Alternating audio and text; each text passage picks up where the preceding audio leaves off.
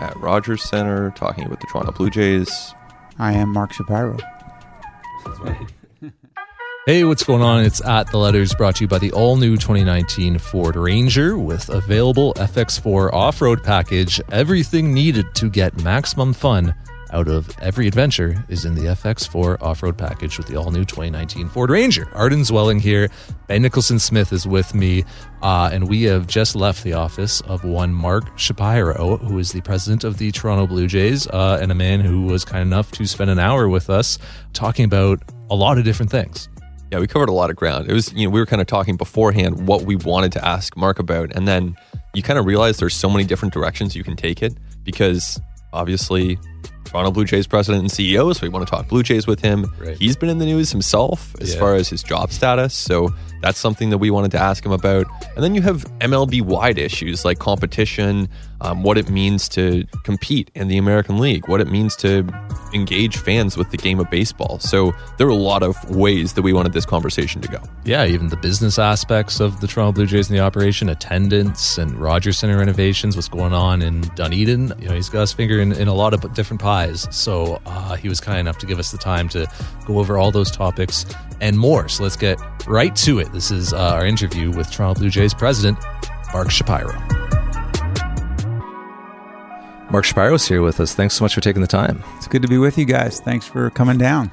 I wasn't thinking about starting with the Washington Nationals, but it's kind of front of mind for me. It's hard not to be. Yeah, it's hard not to be. I watched him jump up and down on that mound last night, and I just kind of thought, as a rival executive, I mean, what do you take away from how they've achieved what they've achieved? What do you think you can learn from it? It's always interesting, when you look at postseason, you even though we've moved as an industry to a much more kind of analytical approach and much less anecdotal and try not to cling on small sample sizes, it's impossible not to be emotionally impacted by watching a team.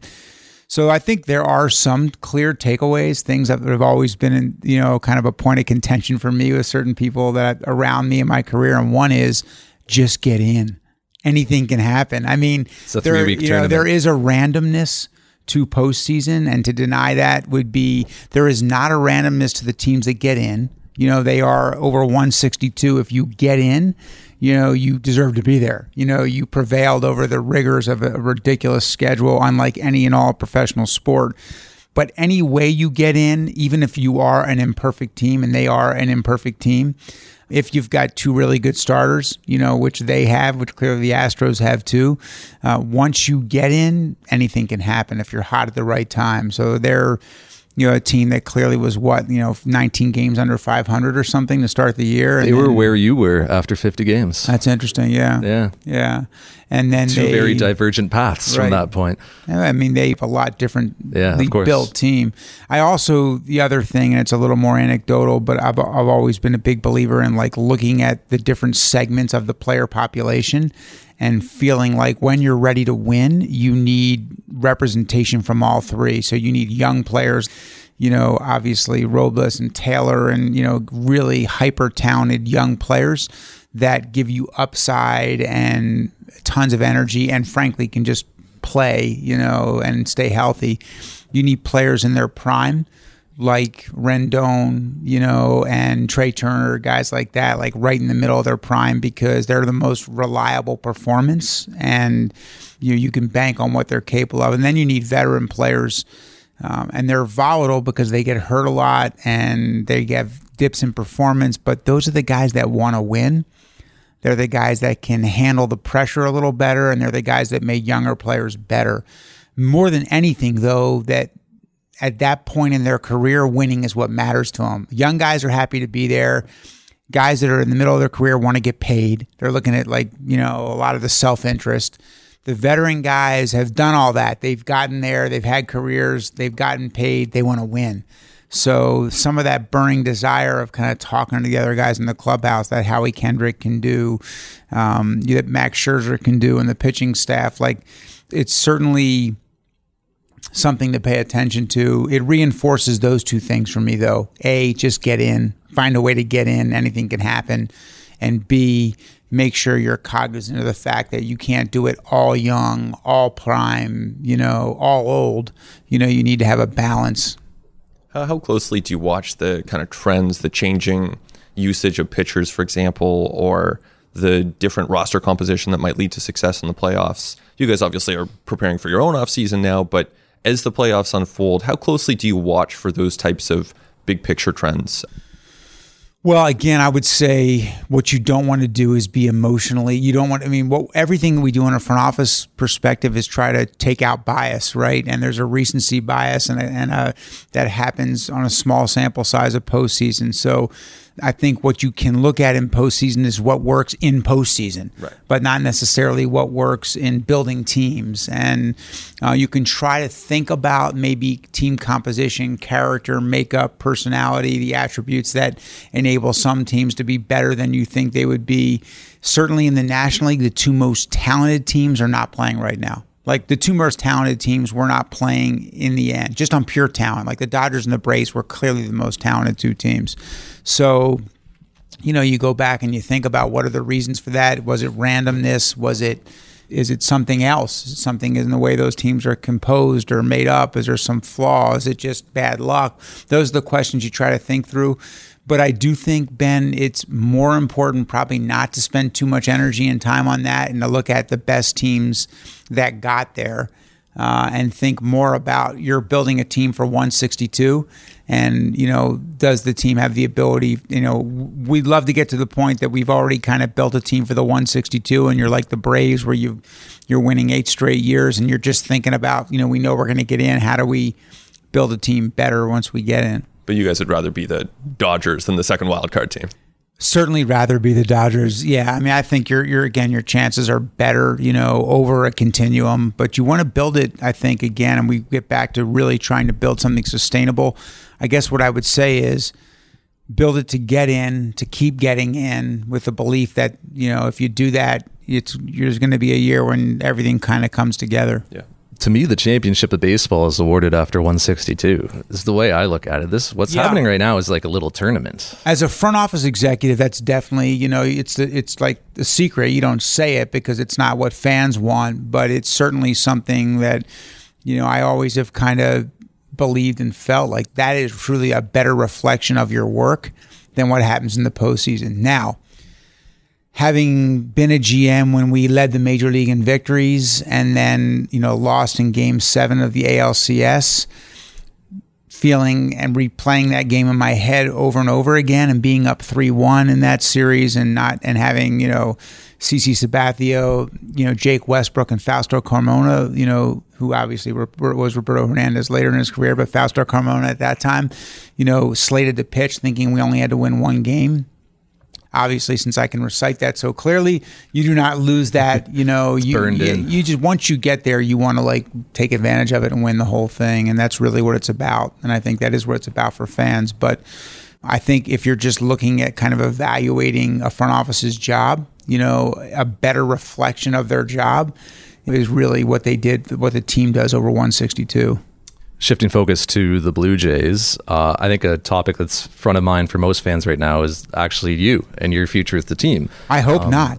It frankly is. I hope they're just thinking about the team. Well, your name's in the news a lot lately, Mark. I think that's just because we're not playing. And that's part of it, right? Is that there's no games right now. And this is also the time of year when typically teams are filling vacancies in the front office or managerially before the calendar kind of turns, the winter meetings, towards 2020. And recent Ken Rosenthal report that you're entering the final year of your contract with the Blue Jays and that there's an openness from you and the Blue Jays to an extension, but that there has been no solid movement or there, you know, there's nothing concrete right now. Where do you stand right now as you enter the final year of your deal?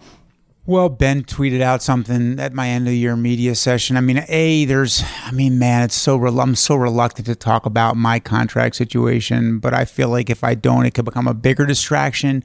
I don't think the news should be about front office guys' contracts. I feel like they should just be handled and you're there until you're not there.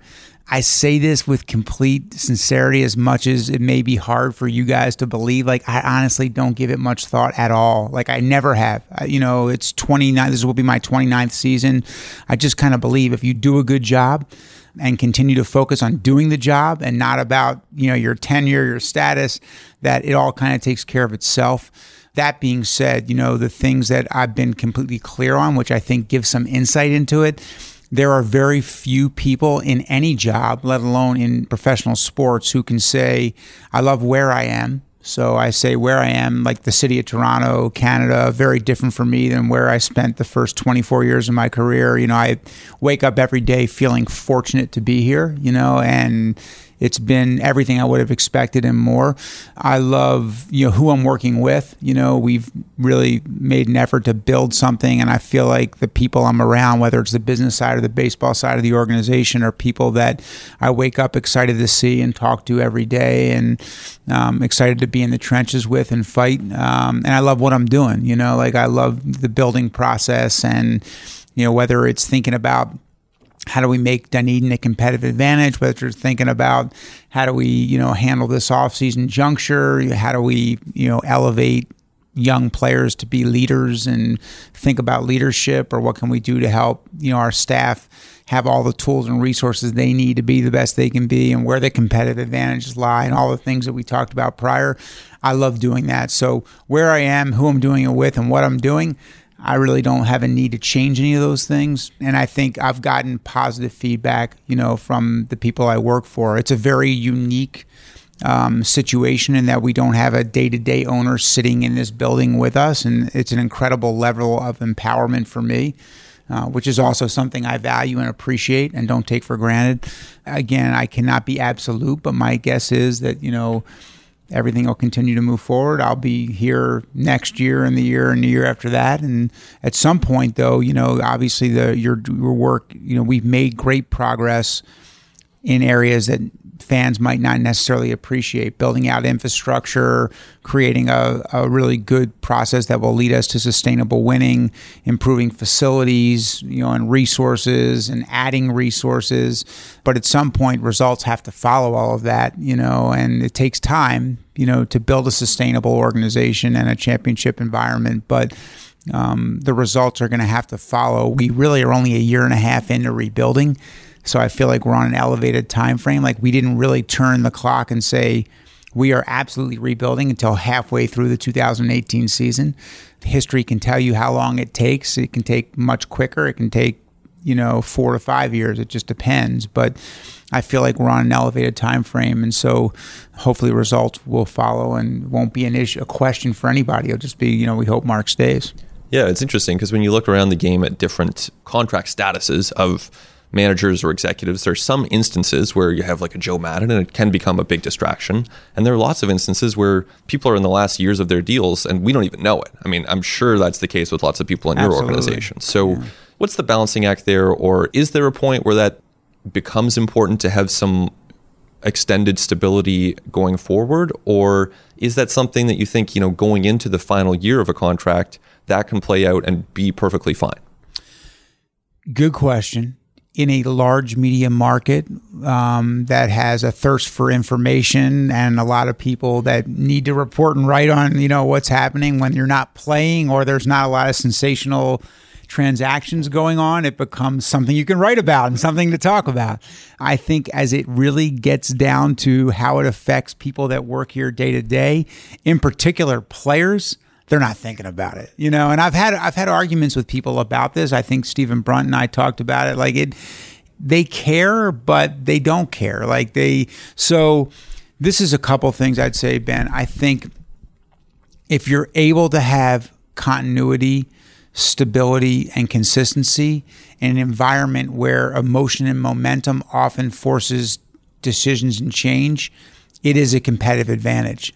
You know, if you look at the great organizations in sport, whether it's the Pittsburgh Steelers, who keep the same head coach, or the Baltimore Ravens in the NFL, or baseball organizations that, you know, have fought the urge and the need to kind of feed the monster, because once you start changing, it's perpetual change. And once you change, it's kind of reinventing yourself. If you have the ability and the strength to stick with a group of people or to stick with a leadership group, as long as you're aligned in kind of the way you're driving, then you can course adjust. Then you can make adjustments. You can change. You can evolve. You can learn from your experiences. Doesn't mean you're going to be perfect. There is no perfect front office. There is no perfect major league manager.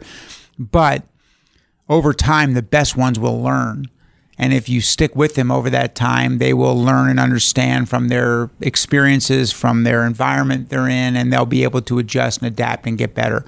And if you keep getting better, sooner or later, you're going to be one of the best. So I still think, you know, when I think about, and obviously I preach this to our owners in Cleveland, and we lived it in Cleveland, that stability, consistency, continuity is a competitive advantage if you've got other teams around you who are constantly changing because they feel the need to follow the latest trend, to react to, you know, sentiment on social media.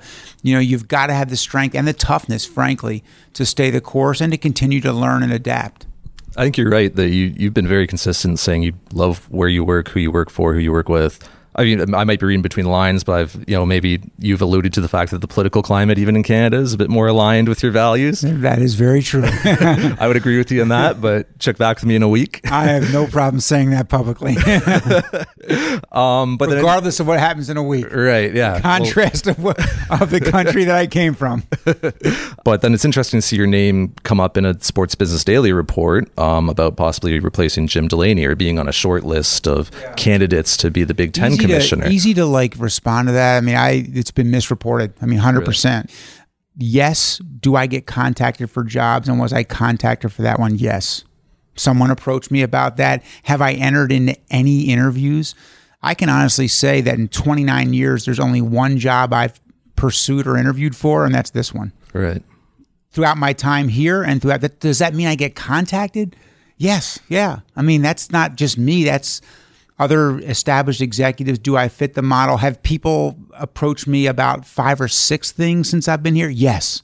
Yes, on the record, people have approached me about 5 or 6 different jobs since I've been here, outside of baseball. And when those opportunities come to you, how much do you consider them?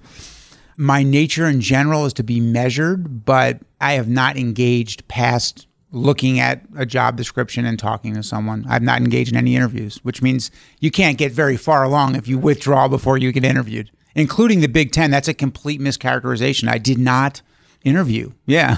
Right. So, but through kind of recruiters like Corn Ferry, who you have a prior relationship with? It's not just them. Yeah. No. But those are the types of like... Or just other people in the industry or other people. It's a small world, small sports world. Right. You know? I'd imagine those are going to stop coming at some point soon. You know, it's like I'm just going to be an old. I'm just going to be an old guy. You know? I love the disbelief Arden has that I would be approached by people. No, that's not a disbelief at all. I'm just the disbelief that you wouldn't consider other opportunities. I mean, listen, I think if you look at the history, it's a pretty good indicator. Like, I'm not a grass is greener guy. You know, like I tend to be a guy that's very introspective and thoughtful, but the things that I value are the opportunities to lead and the opportunities to lead without compromising the values I believe in, and to lead with and to ensure that I'm able to work with people that I'm aligned with, that I share a set of values with and a vision of what we're working towards. I mean, at this point, like, I can absolutely tell you this, and this probably stands for every work environment in the world, there is no perfect. Right. It is all trade-offs. Yeah. There are trade-offs everywhere you go.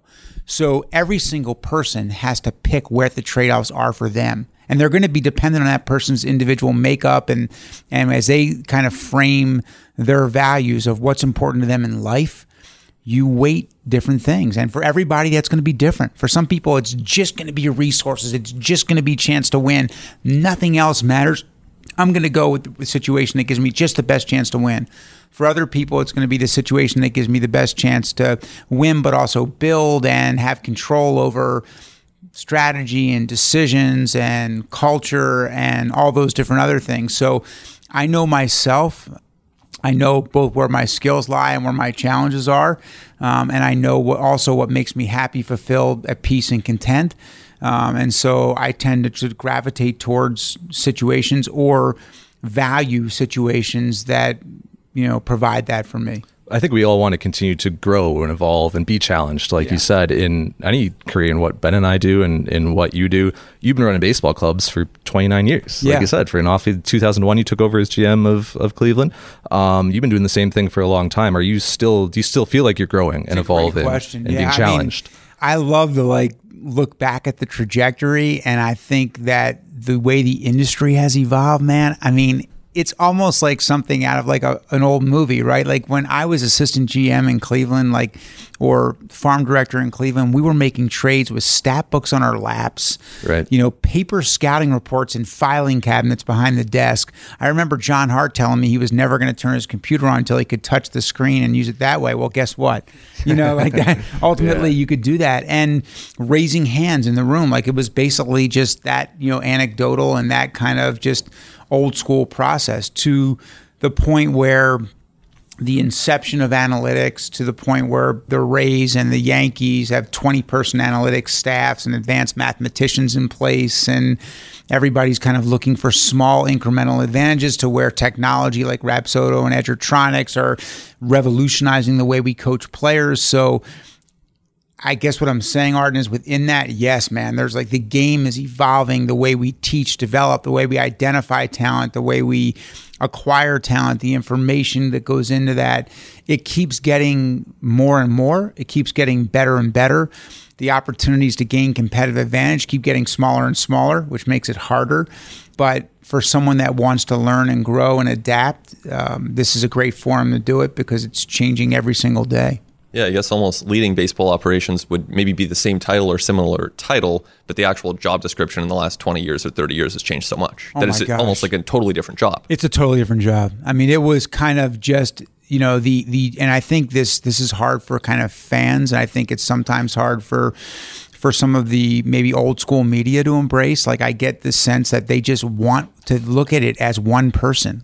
Yeah. You know, who's making the decision? Is it Ross? Is it Mark? And I heard the exact same thing in Cleveland. Is it Chris Antonetti? Is it Mark Shapiro? So I hear that, you know, the Shatkins thing here was Shapinetti in Cleveland. Like, really? Go back and look. So it's not, it's hard for people to conceive that by the time it gets to a decision, it rarely has to be one person. You know, it's a process that leads you there. And I know I get beat up for using that word all the time, but it's, the process just simply means we're taking all of the objective information, the analytics, the data, both our own proprietary work, you know, that Joe Sheehan is leading, you know, with Jeremy Reeser and Spencer Esty and the group of guys over there and Sanjay, to, you know, the things that we can publicly source. We're taking the medical information. You know, like we feel like it could be an advantage for us to analyze, you know, what does a player's career look like over the trajectory, the ability, the durability, the ability to stay healthy. We're looking at makeup, character, and personality. You know, what kind of teammate is that guy going to be? How is he going to function over 220 days, you know, in our clubhouse? Is he going to be productive, positive, neutral, negative? You know, are there other things we have to worry about off the field that could derail his career?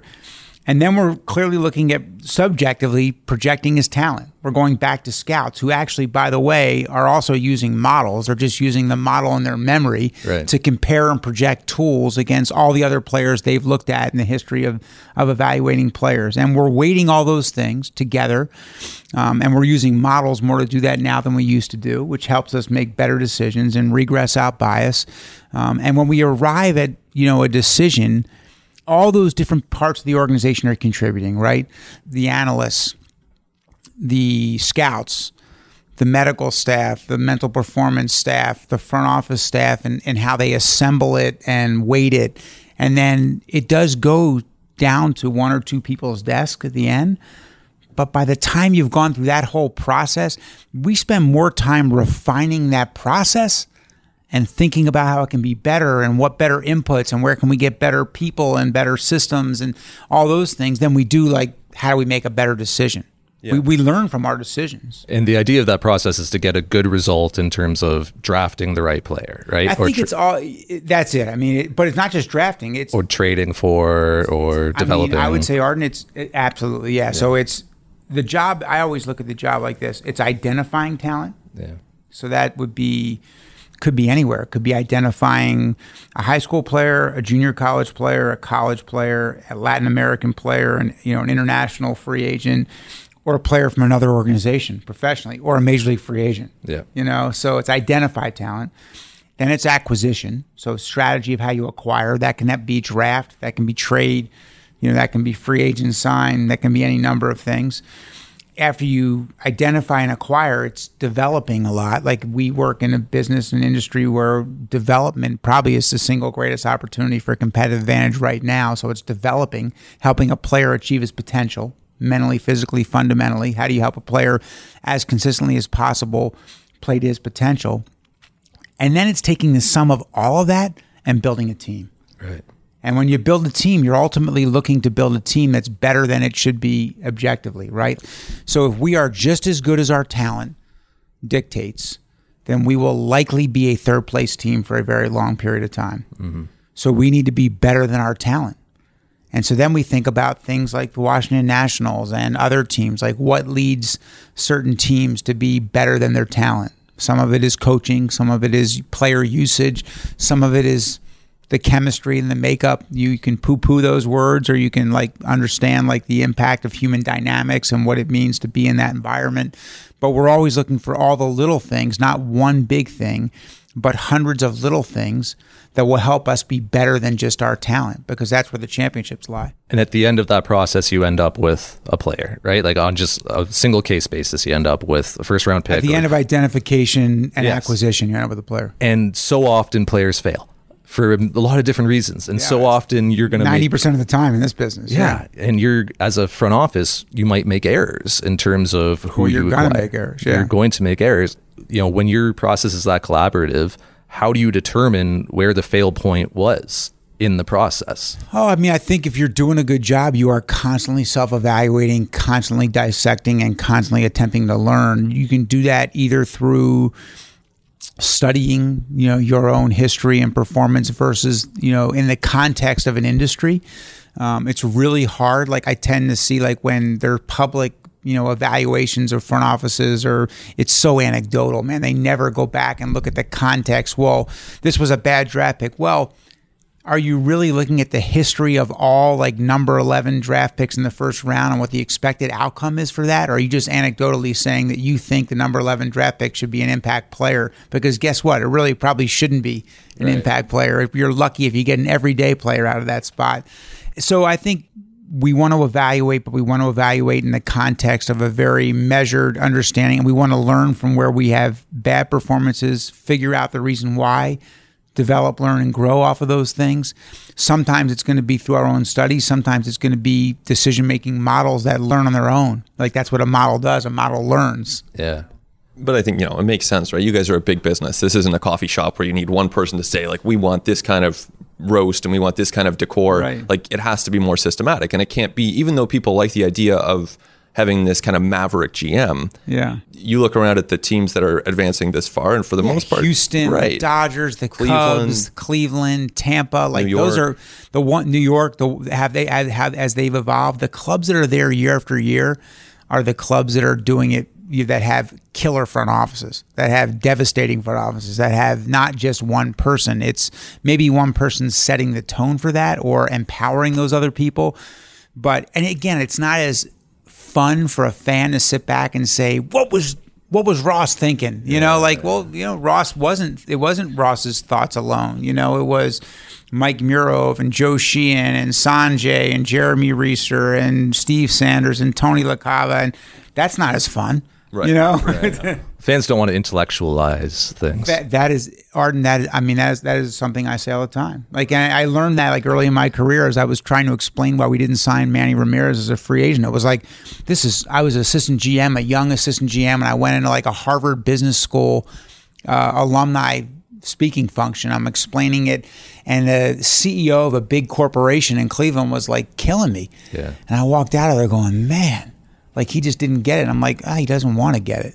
He runs a Fortune 500 company, but he doesn't want to get why we didn't sign Manny. He just wants us to sign Manny Ramirez. And so one of the hardest aspects of these jobs is to not let that impact you, not let the fact that, you know, you go, when I go to get my coffee this morning, there's going to be three people giving you free advice. And then when you go pick up your kids at school, you're going to get some more free advice. And then when you walk and get your haircut, you're going to get some more free advice. And everybody has an opinion. You know, everybody has a strong feeling and everybody feels like they probably know what's best. But there are people here, not me, who are spending 80 hours a week, you know, thinking about what the best decisions are and how we can get better.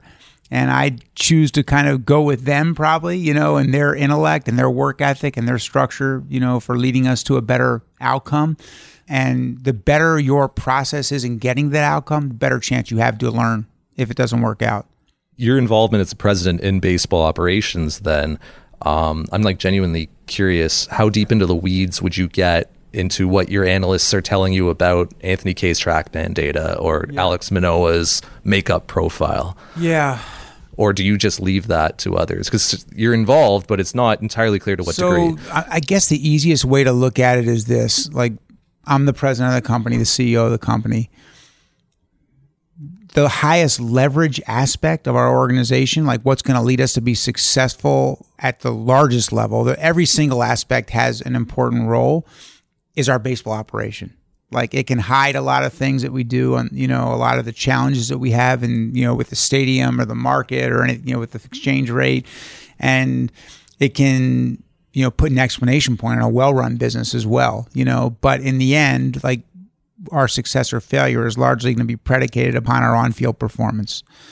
So I will largely move where the leverage lies. You know, I do not focus all of my day on baseball operations. You know, if there's 100% of my time, 10 to 20% is probably on league matters. Right. You know, yeah. 10 to 20% is probably on ownership issues, just under, you know, having to work with and navigate the ownership landscape and make sure that they're informed and they understand what's going on.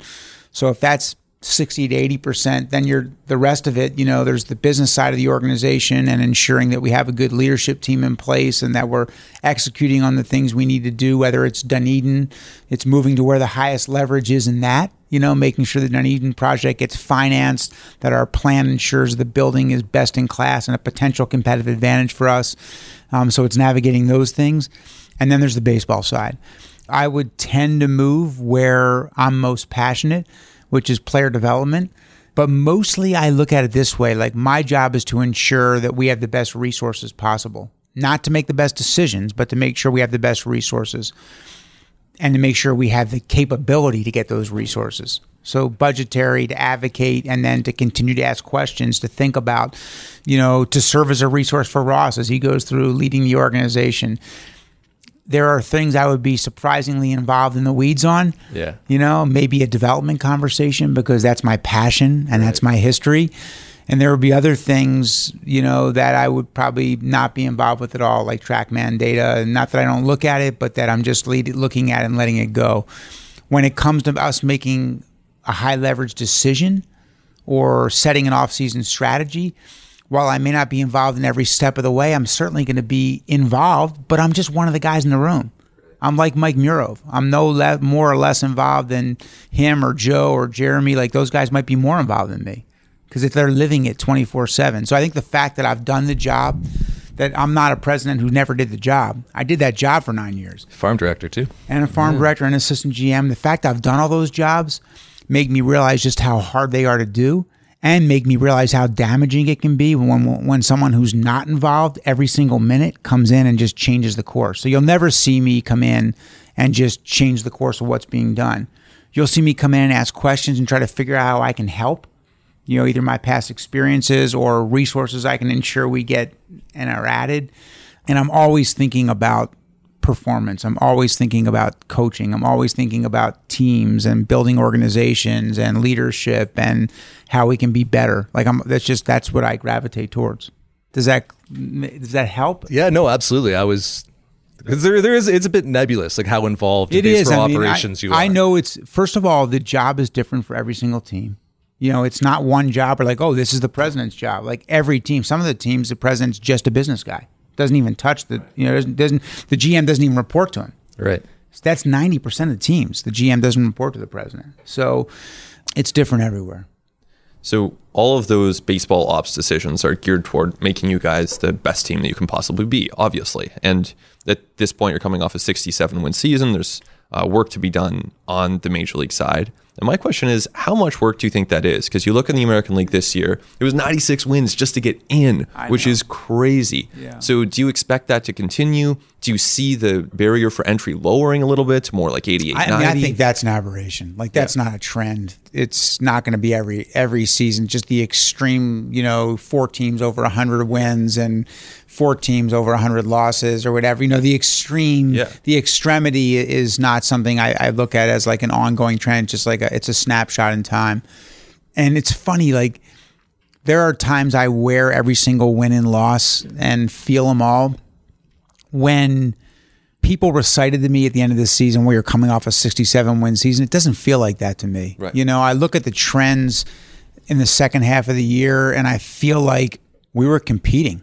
And then even towards the last month of the season, we started to win more, you know, closer to a 500 team against one of the toughest schedules with one of the youngest teams after having traded a lot of starting pitching.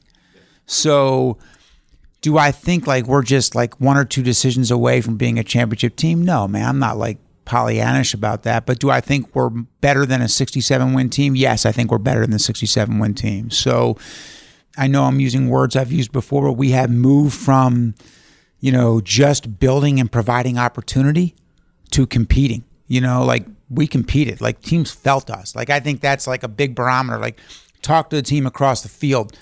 They can feel us. You know, Ross said it last night at dinner. He was like, there aren't many GMs who wouldn't want his job. Like, it's a good job to have right now. You know, like they're looking at our young talent and they're looking at the way we play the game. And, you know, Charlie Montoyo is telling me, like, managers are telling him, like, you're doing some pretty special stuff. So it's momentum building.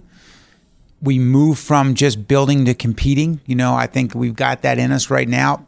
I don't think if you talk to our players, they expect us to just take a step next year. They expect us to win next year. That's a huge part of it, by the way. Right.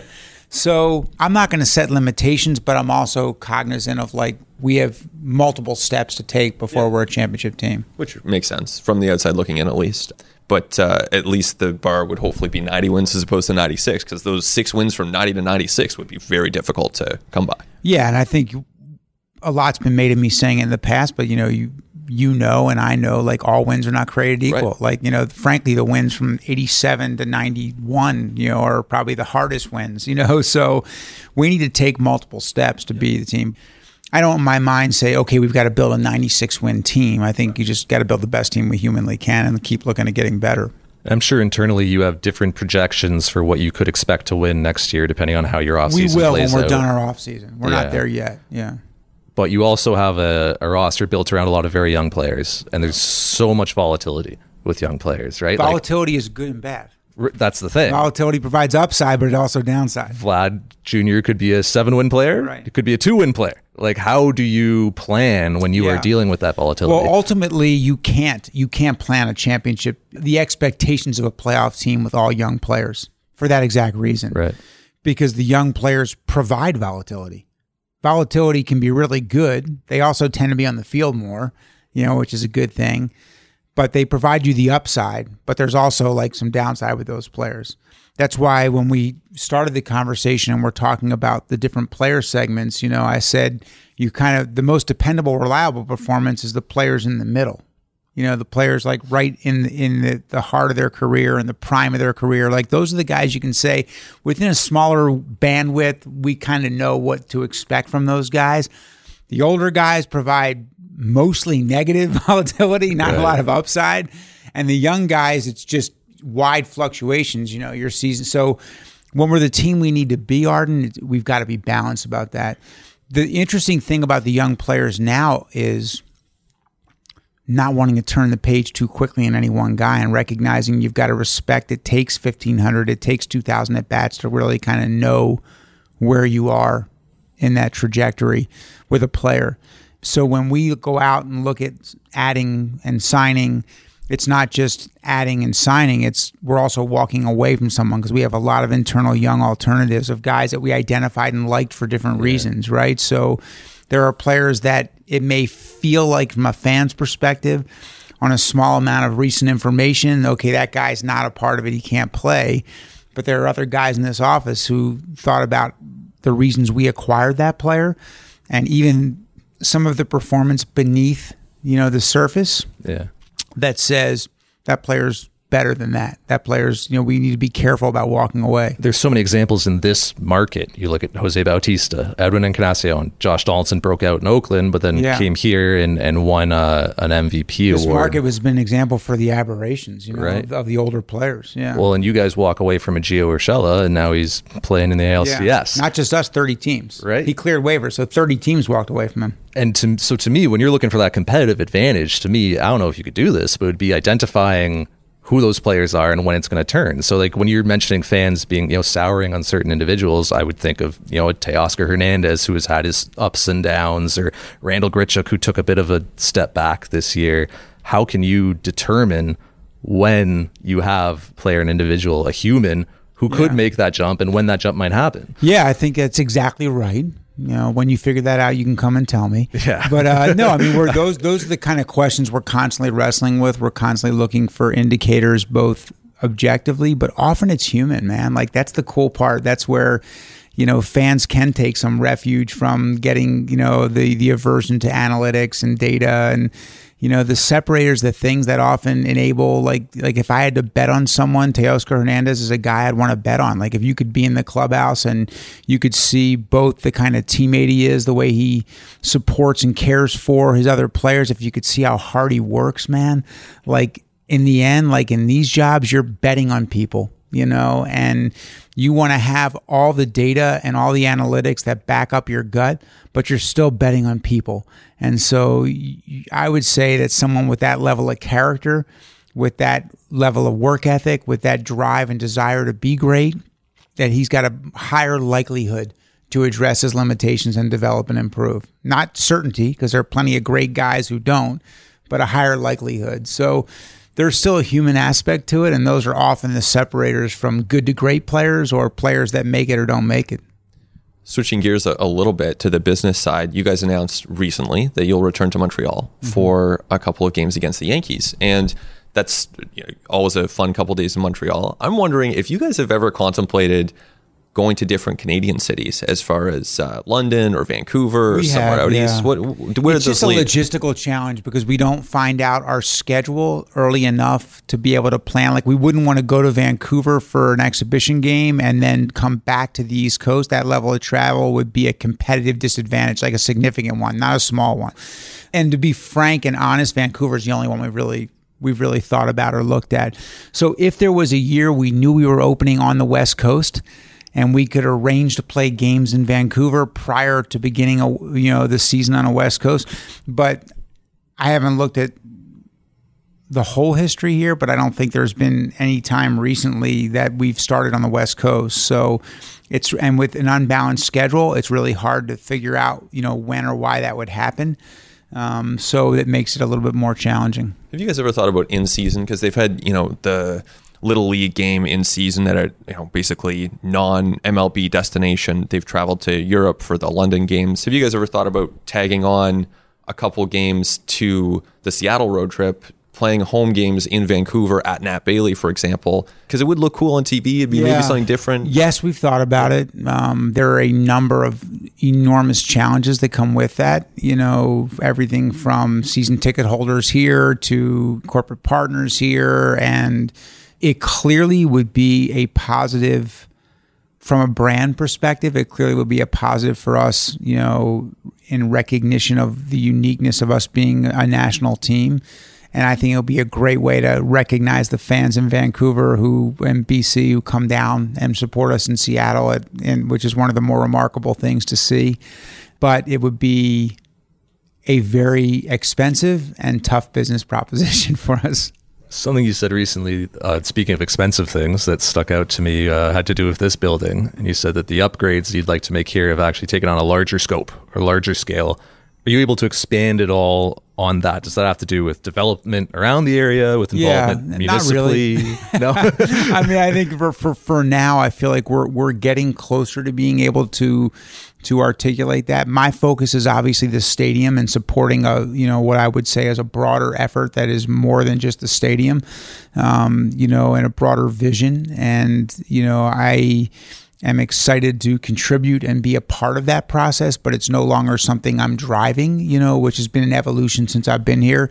I understand that and see that and appreciate that. And to be frank, Arden, the bulk of my time and energy has been spent because of that on Dunedin. And, you know, we are barreling, and you guys will see it. I'm excited to show the two of you when you come down there. You'll see... we'll be like 75% done, 70% done, everything but the building, which is the biggest driver. But the stadium will be renovated. The minor league fields will all be done. The minor league outbuildings, batting tunnels, covered agility fields, running hill, they'll all be done.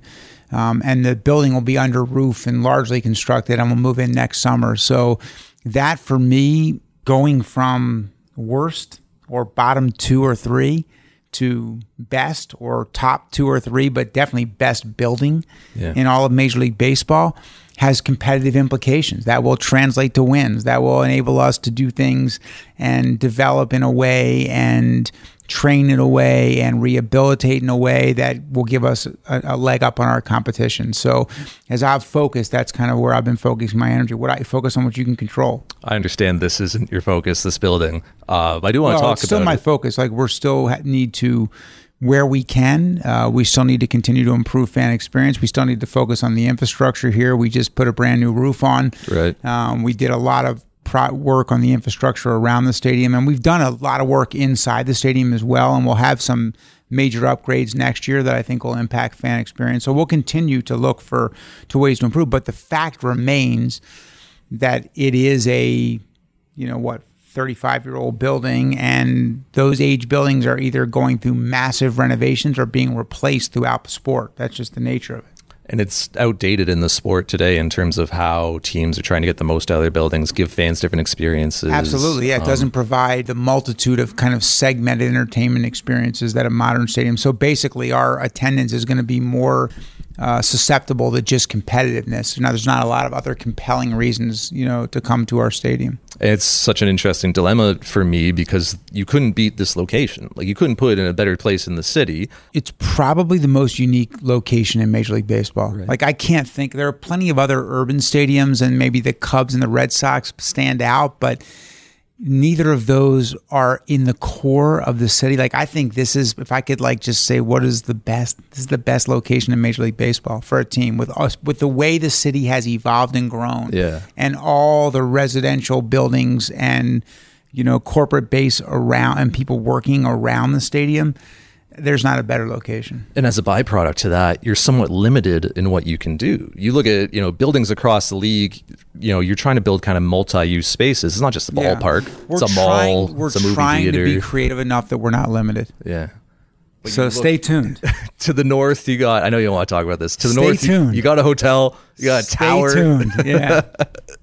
You mentioned attendance.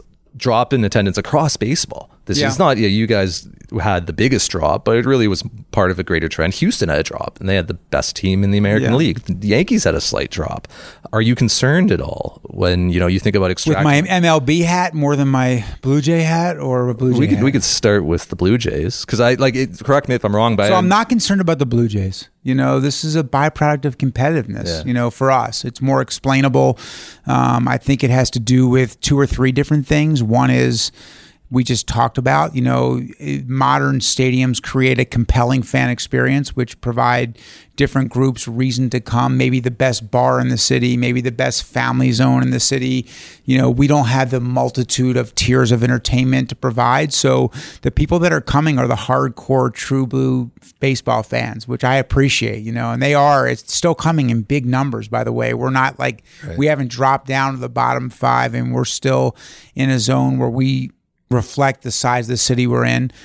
Baseball is still relatively new. You know, it's not like we're not a charter franchise. We don't have 100-year history. We don't have 6th generation of baseball fans. It's still, you know, we're 2 or 3 generations in of hardcore Toronto Blue Jay fans. And so the resilience is not quite as deep as it might be in one of those six charter franchises, you know, in Major League Baseball. So I think, you know, there's still some fragility to that.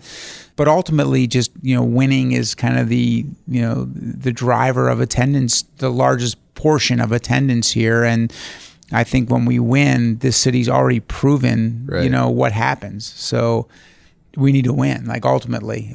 On a global level of MLB, I think there are some problems systemically that we're wrestling with as an industry that we need to address that are bigger than just what we've seen in Toronto. In terms of here in Toronto, my understanding is that due to the kind of unique media rights structure here, that the stadium is actually your greatest driver of revenue. Am I correct? Well, I think it's always, for every single team, it's one of the two biggest drivers. Yeah, for every team. But for you, it, in terms of with the media rights situation here, for us in Toronto, it is, you know, the ticketing revenue is the biggest driver. So when you see such a significant drop off in attendance, and you're already, you know, collecting Canadian dollars and paying American dollars, that's a huge challenge. You're already paying a bit of a tax there. Yeah. I can't imagine how you wouldn't feel that in a significant way. We're not feeling it in a significant way because the team is so young. You know, right. It's just, I think where that kind of rubber meets the road is when you start to say, okay, we need to take the next step. We need to outspend our revenue. We need to go out and get that big free agent or big two or three free agents, even though, you know, fans haven't started to come back because we feel objectively we're that close. But that's been a part of the plan and a part of the strategy from day one with ownership, that we knew that there would be a moment or juncture in time. I've openly said that the first juncture in time is this offseason, although it's, you know, again, it's, you can't force something to happen, but we need to stay open-minded to it happening this offseason or the trade deadline or next offseason. Those are the three most natural junctures for us, and we'll learn more about our team at each one of those junctures after this one. So it really has not impacted us to date, Arden, just because of the nature of the youth of our team and the byproduct of what that costs.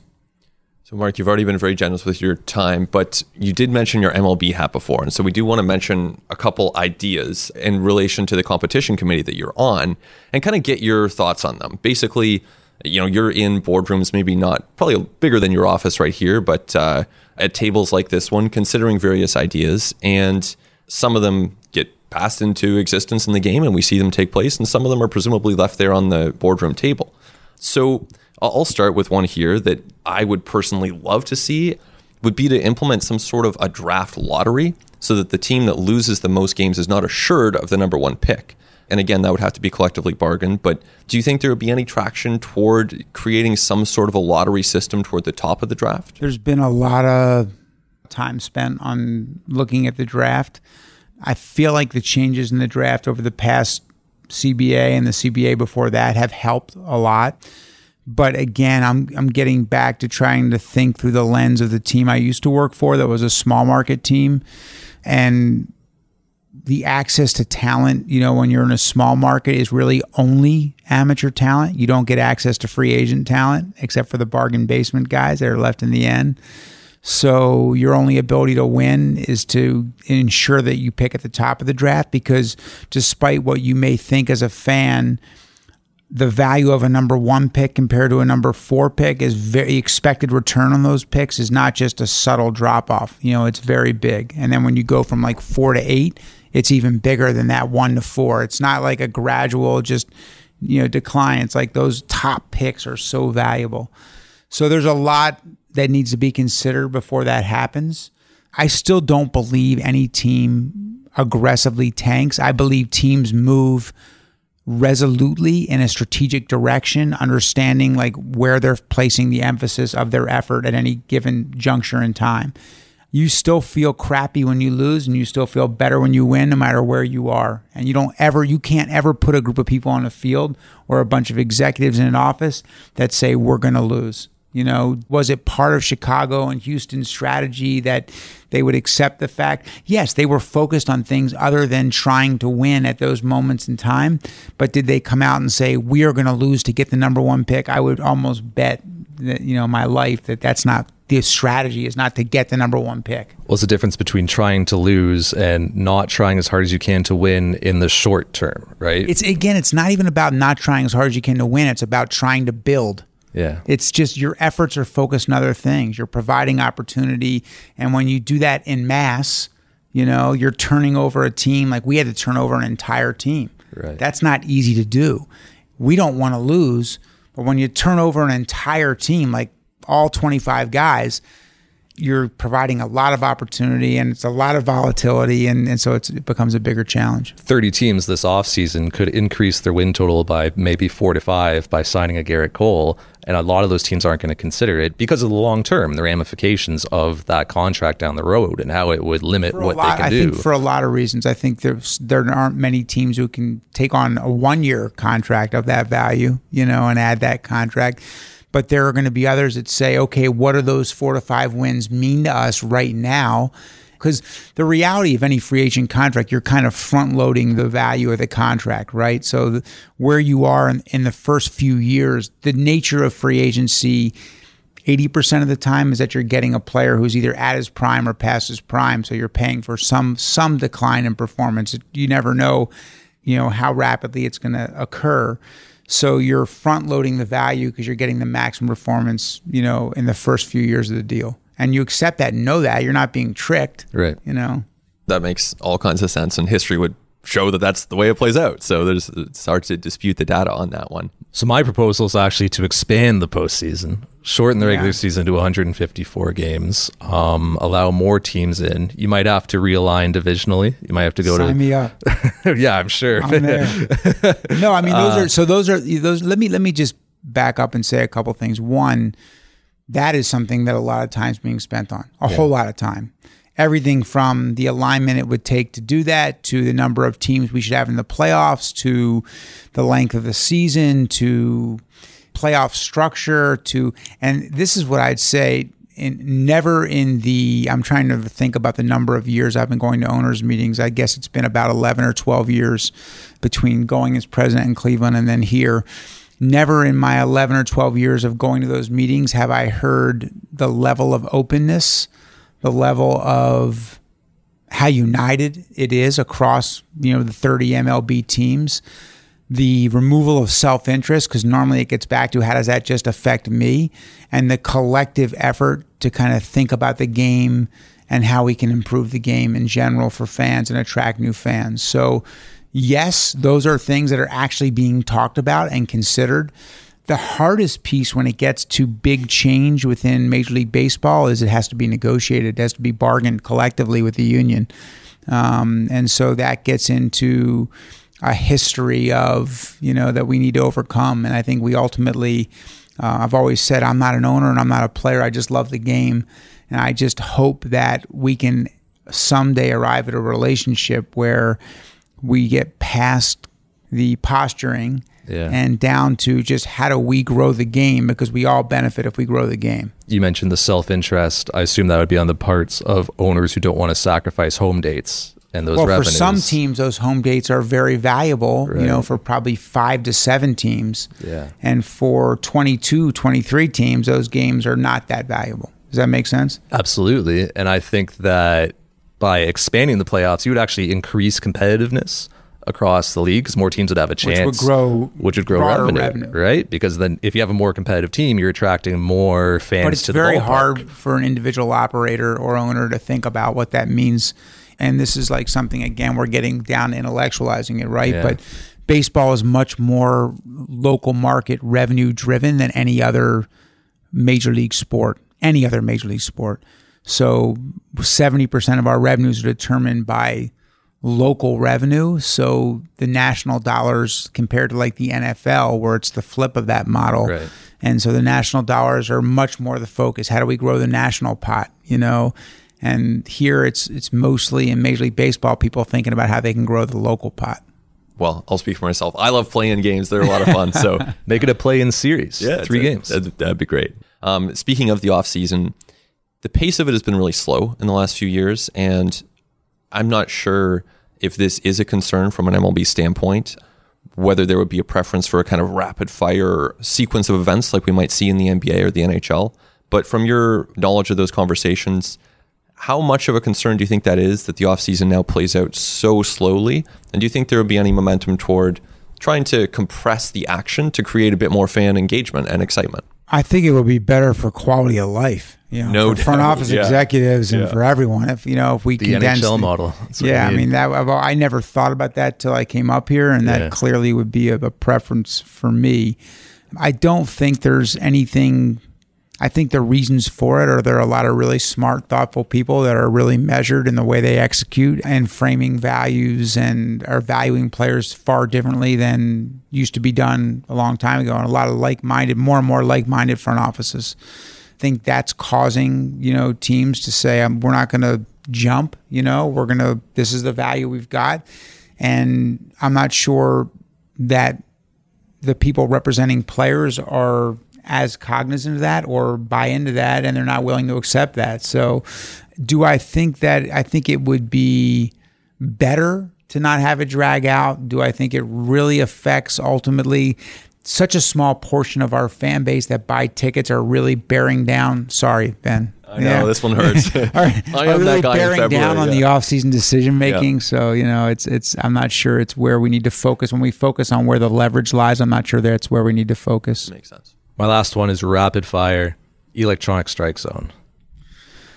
I think it has to happen. Me too. You know, I think in order for us to think about the other levers that impact pace of action and pace of play, which is, I'm not sure what the best strike zone is, but we can't change the strike zone easily. We can't alter the strike zone. We can't look to improve that, use that as a lever to improve the game, without instituting an electronic. And I think just, you know, technology mandates that we can do it or allows that we can do it. We can do it well, we can do it consistently, and we can do it better than any human can do it. So we probably should. Doesn't mean we should remove the human factor, but I think it probably represents an opportunity we should take advantage of. Well, and you have proof of concept in the Atlantic League where you still have an umpire back there. Arizona Fall League, we're doing it now, and I think we'll test it in minor league baseball next year, which we will with any rule before we actually apply it. Interesting. You've been very generous with your time, so thank you very much. Enjoyed good baseball talk for me. This is, you know, I love. If I didn't love talking about it, you know, I'd be doing the wrong thing. So I appreciate you guys coming down here and on a rainy, you know, fall day, kind of sharing some baseball chatter. Thank you.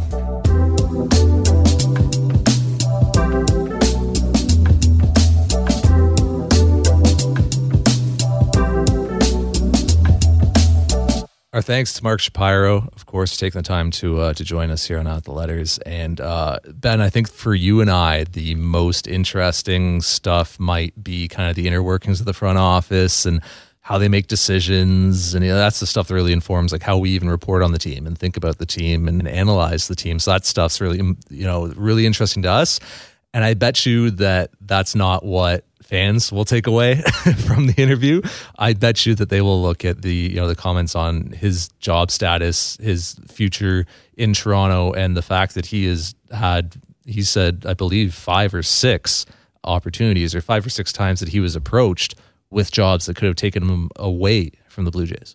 Right. And it sounds like in every instance he didn't even advance the interview phase because he declined to progress. He just decided that he would rather stay in his own situation, keep his focus here in Toronto. So that's interesting. I read a lot about this team. I had never seen that written anywhere. I've never heard Mark Shapiro say that anywhere. So unless we missed something, that's a bit of a new development and some new context into the way that he looks at his job and the potential other opportunities that would be out there. And it sounds like, he sounds like someone who wants to stay here and someone who will be staying here.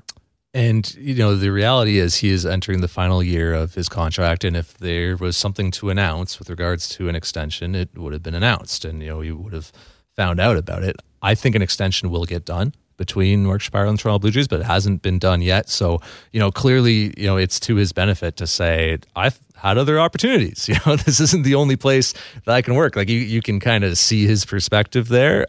But I also think that it's really important to this franchise to retain Mark Shapiro. And I've made this point a number of times and on the radio and on television, and I'll continue to make it. You want stability at the top of your organization. You know, you don't want to have this revolving door of executives and new philosophies and new people coming in with different opinions and changing things. And, you know what, especially when you're in the process that the Blue Jays are in right now and rebuilding, I can't tell you whether or not it's going to work, and I can't tell you whether or not they're going to return to contention, but you are certainly not going to do that, and it's certainly not going to work if you continue changing things at the top and if you don't stick to a plan and stick to your beliefs and what you're trying to do. So, I mean, I've said it before and I'll say it again, Mark Shapiro absolutely should be extended as the president of the Toronto Blue Jays. I would agree with that. I think that this organization is trending toward something promising. We don't know where it's going to lead, and they're certainly up against some intense competition,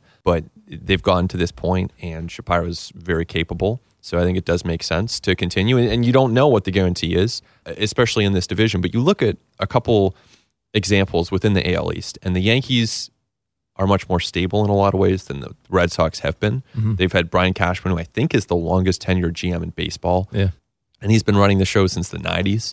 And then in contrast to that, you have the Red Sox, where they've had Theo Epstein, they've had Ben Cherington, and then he was ousted very unceremoniously when Dave Dombrowski came in 2015. Basically, technically speaking, he declined to stay on, but the writing was on the wall. He was not going to be the decision maker there. Now he's here with the Blue Jays. And you've got, even since then, Mike Hazen, Dombrowski's gone. Now the Red Sox are in the midst of another search, to say nothing about Bobby Valentine and John Farrell and Torey Lovello and all these different managers who have come through. So the Red Sox have won a lot. That's not to say that you can't have transition and win, and you can't have turnover and win, but if you have a good group in place, then it makes sense to keep them. And people are going to arrive at different conclusions. I mean, yeah. Shapiro himself said Shatkins and talking about the perception that this is, not a front office that you'd want. And I know there are people listening to this who wouldn't want that front office in place and would rather see change, but it's an interesting discussion, and you can kind of see, even within the division, a couple contrasting examples. Yeah, I hadn't heard him use the S word before. And you're right. And I think that, it was interesting. I heard Stephen Brunt make this point on the radio the other day on Writer's Block with Jeff Blair, saying, when the Blue Jays were kind of in the murky middle wilderness for like 20 years with Paul Beeston and with Godfrey, and there wasn't this continual call for change. Wasn't this continual call to fire those guys, and the Blue Jays lost for far longer than they have at this point. And maybe it's just kind of a symptom of, the way things have changed, and we're in this content overload era now. And it's just this, internet vacuum with this constant need for opinions, and they have to be strong and, takes and all these things. And so I understand that it's a different climate now, it's a different era, and Paul Beeston dealt with different challenges from a media perspective and from a fan reaction perspective than Mark Shapiro does, but I thought it was a well-made point by Brunt that nobody was calling for those guys' heads after year after year after year of not being successful. Yeah, and the next 2 years will give us a lot more information, and there might be a point that we look at the roster on the field and we say there's just not enough there. They never got that pitching that they thought and hoped and worked to acquire. It just never came. So that might be that point. We're not quite there in the timeline of this rebuild to say whether or not they've succeeded. And I don't think that they can get away either by just delaying indefinitely and never giving a firm date at some point. And I think 2020 clearly will be a transition year where they're probably 75 to 85 win team. Let's probably more closer to 75 than 85. And then after that, you've got to start competing for division championships and wildcard championships. And so ultimately, you're going to be judged by the results on the field, and that's the way this business works. But in the meantime, there's something to be said for continuity, for sure. Yeah, it's a results-based business at the end of the day. But I mean, I am of a strong opinion that the Toronto Blue Jays franchise as a whole, holistically, not just the major league team on the field, but holistically, player development, high performance, Dunedin, Rogers Center, all around business operations, is in a much better place today than it was when Mark Shapiro took over. I understand it's a Rogers Sportsnet podcast, right? Yeah. I get it, but that's honestly my strongly held opinion that this franchise over the last 5 years has grown and evolved and gotten better under his leadership. Yeah, and as Shapiro was saying, clearly this team, the biggest lever for its success going forward will be the team on the field. And so that means that the systems that they have in place, the front office people who are working, to use their words, collaboratively within this process, that's going to have to yield results. And they are going to have to be the team that identifies a player ahead of a breakout. They're going to have to be the team that hits a home run in a trade. To this point, they haven't really done that. And so they've had some good drafts. They've had some good player development stories. You look around in baseball at the absolute best teams, they have all that stuff clicking at once. Yeah. And to beat those teams, the Jays are going to need all of it clicking. They're not there. You know, I think that anyone within the Blue Jays would say they're not where they need to be, but the work is clearly in progress. And as you say, they are advancing, and they have advanced the organization in various ways since, you know, the last 5 years. I think they need to find like their edge. When you look at the Houston Astros, they had an edge on analytics for a very long time. Now a lot of other teams are, you know, playing catch up, but the Astros were one of the first teams to really like invest heavily in that. The Yankees as well. Mention the Yankees; they just spend more than anybody else. You could throw the Washington Nationals in there as well, a team that's going to represent the National League in the World Series. They've spent a lot of money, man. So like that's their edge. Look at the St. Louis Cardinals got as far as they did because their player development is really, really strong, you know, and they're just churning out, you know, Flaherty's and De Jongs, you know, and Carpenters, you know, these are guys that they have drafted and developed and turned into really good major leaguers. That speaks to their player development system and, you know, the strength of it. Blue Jays need to find what their edge is going to be and what they're going to be ahead of the curve on, and what they're going to be better than other teams at. Because, you know, from a sheer resources standpoint, the Yankees and Red Sox have more resources. You know, right now, the Tampa Bay Rays, you know, appear to be ahead of the Blue Jays in terms of analytics, you know, in terms of innovation. Yep. So what are the Blue Jays going to be ahead of their competitors in? You know, what's their area going to be? I think that's one of my biggest, like, questions for this team going forward. And I think as they try to go forward, we're going to see more change. I mean, the current structure as we see it might remain in place, but a lot of the people within that structure, a lot of the players in particular, I think this will apply to the coaching staff. It might apply to the manager at a certain point where they make changes in pretty substantial ways. Because if the Blue Jays want to beat the Yankees and Red Sox, clearly this current roster is not in itself going to be enough to get there. They're going to need breakouts from within the roster, development from up-and-coming guys like Vlad and Bo, and they're also going to need to turn some players over. Maybe Teoscar Hernandez is someone that the Blue Jays believe in, but if after 400 more plate appearances he still hasn't hit, you got to get rid of him. You got to move on. That same logic applies to people on the coaching staff or potentially behind the scenes in the front office. So it's not to say that they are a finished product, because they are going to have more changes that they have to make and more tough choices that they have to make along the way. And in 2 to 3 years, we're going to look back at this juncture in time and say, oh, what they were doing like really positioned them well for success. Or we might say what they were doing didn't work out. Yeah. The thing is, we're just on the middle. We're in the middle of that story right now, and we don't know what the conclusion is. And it's going to be frustrating, I think, for a lot of fans to stay patient and wait for that conclusion, which won't be coming until 2021, 22 even. Yeah, and it's pretty clear that 2020 is not a year where the Blue Jays are expecting and counting on a playoff run. Yeah. And the players will say differently, and the coaches will say differently next spring, and as they should. That's great. You want that edge at field level. But from within those offices that we recorded the podcast in, I don't think that on a very intellectual, logical level, the Blue Jays expect to be one of the best teams in the American League next year, but it's a process of building up, and I think by 2021, you have to be right in that mix. We shall see. I want to let people know that on YouTube this week, you and I are going to be talking about your experience at the Arizona Fall League. You were down there following around Logan Warmoth and Kevin Smith. I'm going to ask you lots of questions about their development and even just what the Fall League experience is like, because it sounds pretty interesting. Yeah. So you can get that on YouTube. I want to thank our producer, Amal Delich, as always. I'm on Twitter at AMANDELIC. Thanks, as always, for his hard work on the podcast. Thanks, as always, to you for listening. We'll get you next time on At The Letters.